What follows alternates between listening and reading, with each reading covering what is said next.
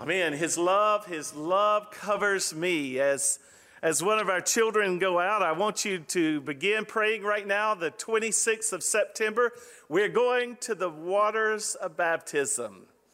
Uh, Jamie is uh, going to receive the gift and the presence of the Holy Spirit and the blessing of the waters of baptism. And I want you to pray, and I know that there are some others that are really, really close that this would be the time.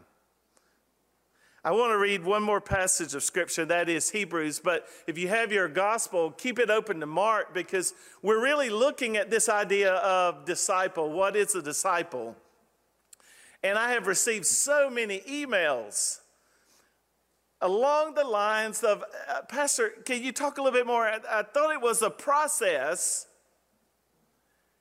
it is a process in the, in the event that we accept Christ and then we conform to his likeness in the, in the molding and the shaping. I wanted to read this passage right here and then make some words as we bring, as we preach the word of God this morning. Hebrews 12, verse 1 and 2. Therefore, therefore, you always look at what's above when you see that written. What is it there for? Is what I always ask myself. Therefore, the preceding passage was talking about all these people who had faith and did not see Christ. But now, after we have seen and have been received by Christ, what do we do? Therefore, since we are surrounded by so a great cloud of witnesses, let us lay aside every weight and sin that clings so closely, and let us run with perseverance. The race that is set before us, looking to Jesus, looking to Jesus, the pioneer and perfecter of our faith, who, for the sake of the joy that was set before him, endured the cross disregarding its shame, and has taken his seat at the right hand of the throne of God. Therefore, since we are surrounded by a great cloud of witnesses, what does witness mean? To be a witness means that you see something, that, that you're willing and able to report, that you're able to testify. In this particular passage, witnesses has a threefold meaning. The threefold meaning is those who have come before, the actions, the practices, the reputation of those who have come before. It also means in this passage, right now, there are those watching you and I. They are looking to see how we are witnessing. And the third one, the third way, the use of all this, in all of this one Greek word, witnesses, is the testimony we leave behind. The testimony that those who come after us, those who fall in this place, those who are in this place would say, they knew, they walked, they lived the Lord. Therefore, we are surrounded by a great cloud of witnesses. Let us fix our eyes, as the scripture says, on Jesus, the pioneer, the beginning, the perfecter of our faith we come to the gospel passage where Jesus is walking along. Re- remember, I want you to keep in mind this idea of witnesses because it's so very important. Jesus is walking along, they're strolling. I like that word stroll. A lot of times, if, if I'm walking with Missy, she says to me all the time, pick up the pace, pick up the pace. But if I go too fast, I can't see what's happening around. I like to kind of stroll and just look, and she wants to do the power walking.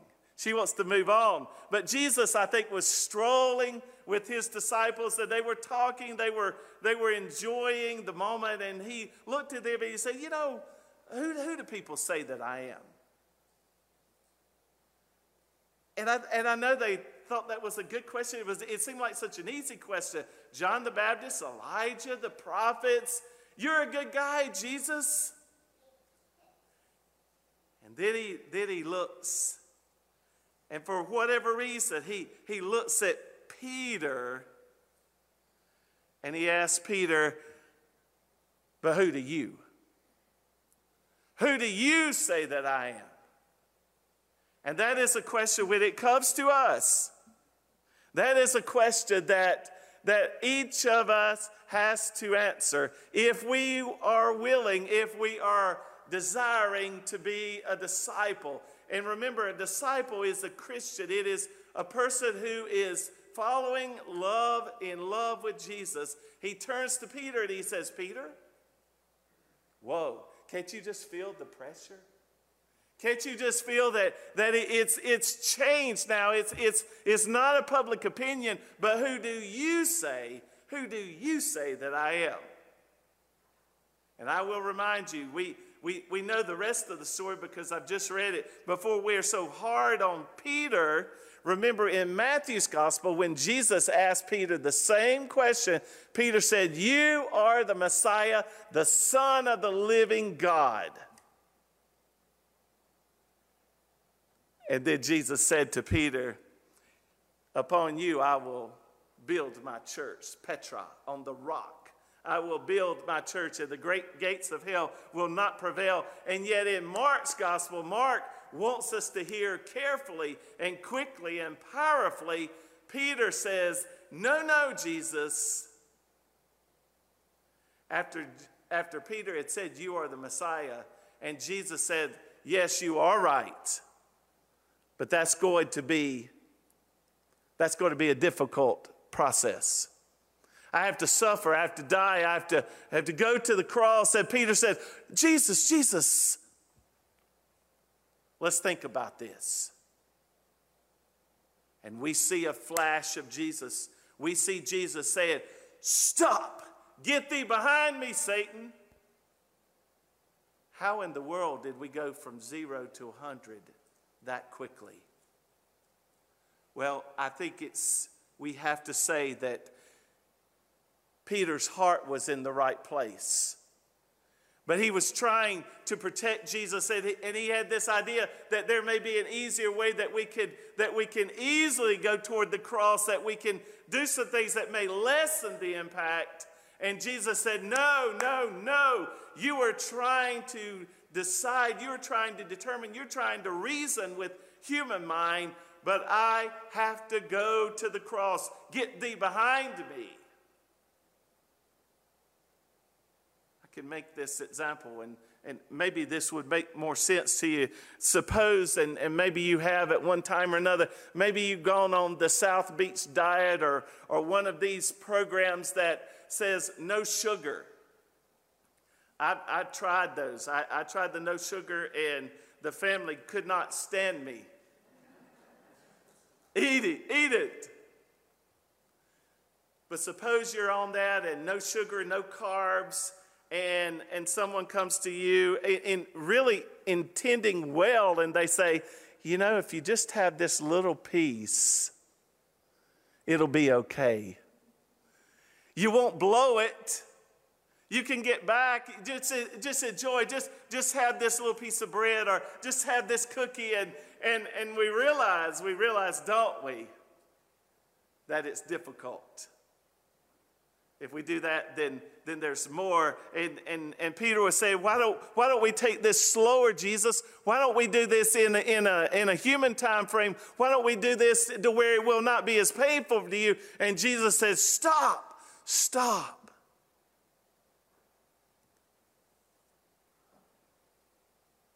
I'm going. I'm going in the direction that God has led. And then he turns to, I, I want you to notice in your scripture, uh, it's very important. Jesus looked at his other disciples and then he focused on Peter and he says these words If you want to be my disciple, you need to deny yourself, take up your cross, and follow me. What are your expectations of Jesus? I know that's a loaded question. But what do you what do you expect of Jesus? Because what we want and, and what is promised many times are, are two different things. Jesus said, Would you come and deny yourself and follow me. Take up your cross. You remember where we were 20 years ago? This, this whole weekend, we're remembering 9 11. We're remembering those who gave the sacrifice, those who stepped in, those who lost their life, almost 3,000 people, and all those that, that ministered and cared and loved that are still with us that have the scars. Remember, remember the phrase that we heard so often united we stand? I'm telling you, my friends, there is nothing like a church that gets united around Jesus. That, is, that draws us that is, that is our ability, that is our power to be united. To answer the question, Jesus says, But who do you say? Who do you say that I am? Who in your heart am I to you?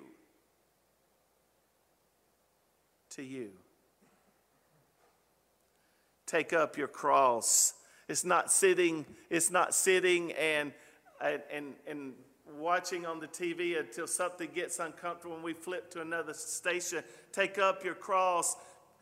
Put down the thing that holds your attention, is what Jesus is saying, and lift your eyes on me. Remember the Hebrews passage. The Jewish people were going through all kinds of persecution, and he said, Therefore, fix your eyes on Jesus. Take up your cross.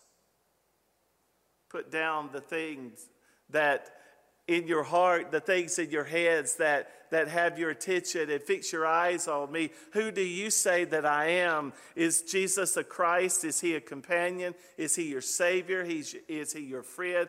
Who do you say that I am? Is he your Lord? Your Lord.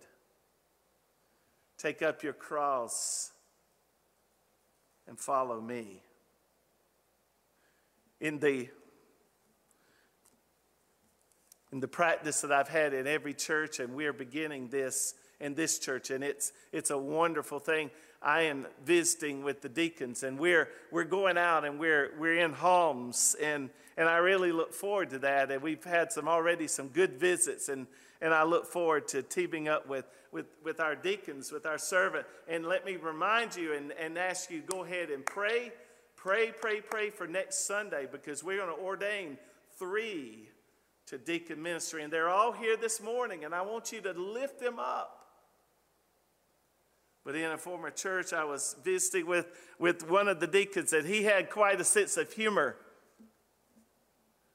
And we were going around to some of our members, and one of the ladies in the church, she was a member, she was, she was a funny lady. You didn't ask her, if you ask her what she thought, you, got, you better be ready for an answer because she's going to tell you there was zero filter there. And we know people like that, don't we?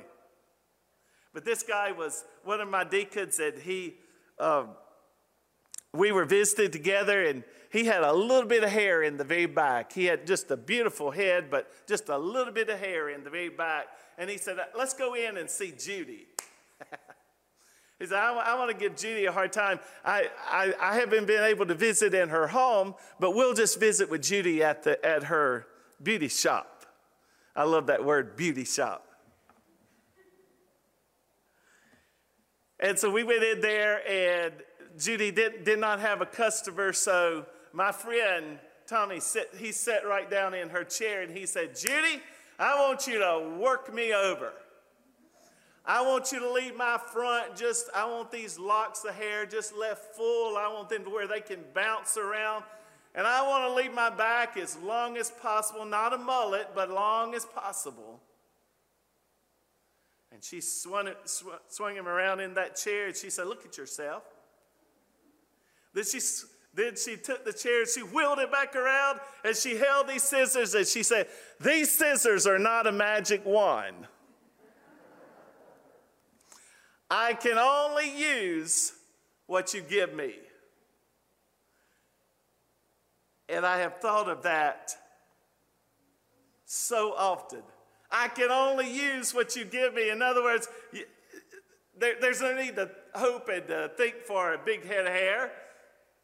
I can only use what you give me which is a pretty powerful theological statement. This is what Jesus is saying here. If you want to be my disciples, I can only use what you're willing, what you're able to give, what you submit to me. I can only use what you give me. Look throughout the Bible, and that theme is contained.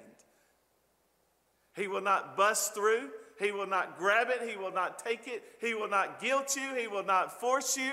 He can only use what you're willing and able to give in submission and in love in turning your eyes. That, that was so beautiful what Catherine played earlier. To turn our eyes on Jesus. See, we, we've, made the, we've made the process, we've made it into a process of being a disciple. We do this, we do this, and then we graduate to that. Jesus said, if you want to be my disciple, if you want to be my followers, let's see what he says right here.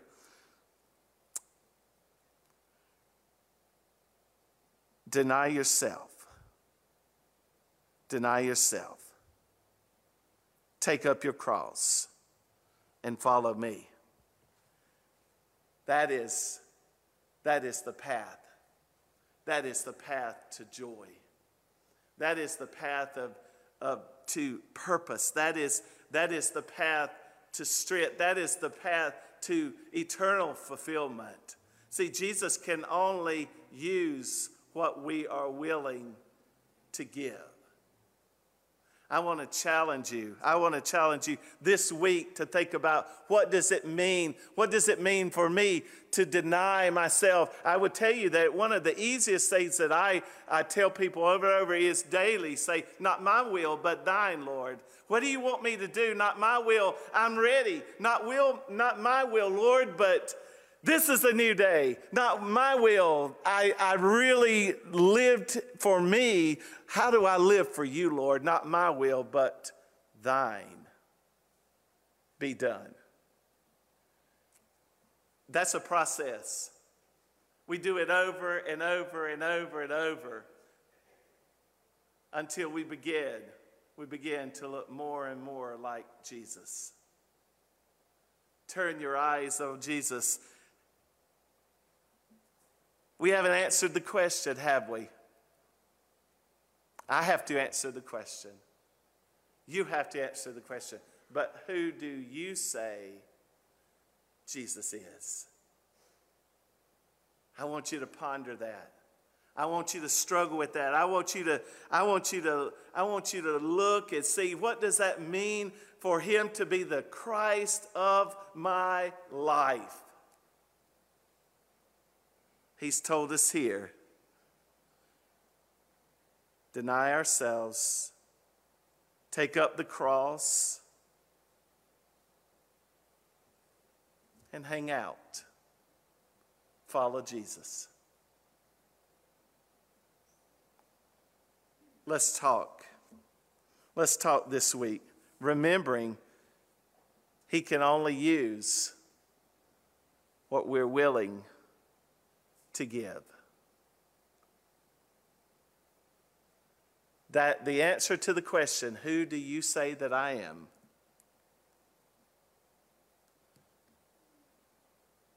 is where the power is. It's where the power is for this fellowship of believers known as the first family.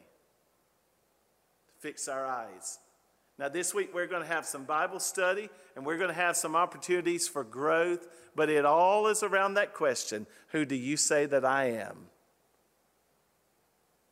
The living Christ. Let's pray together. Oh Lord, I thank you for this day. I thank you for your word. Sometimes, Lord, your word comes to us and it, and it feels hard, it feels jagged, it feels difficult. But Lord, it is, it is the way of purpose and peace and joy. I thank you, Lord, that in this season, this season of the church here, the, the season of our life when, when so many things and COVID still is raging and, and we're, we're struggling on so many sides. Lord, you told us, keep our eyes on you. And it's not only going to be okay, it's going to be all right. It's going to be incredible. Lord, we hear you, we see you, and we love you. Give us strength and power to follow. And all of God's people said, Amen.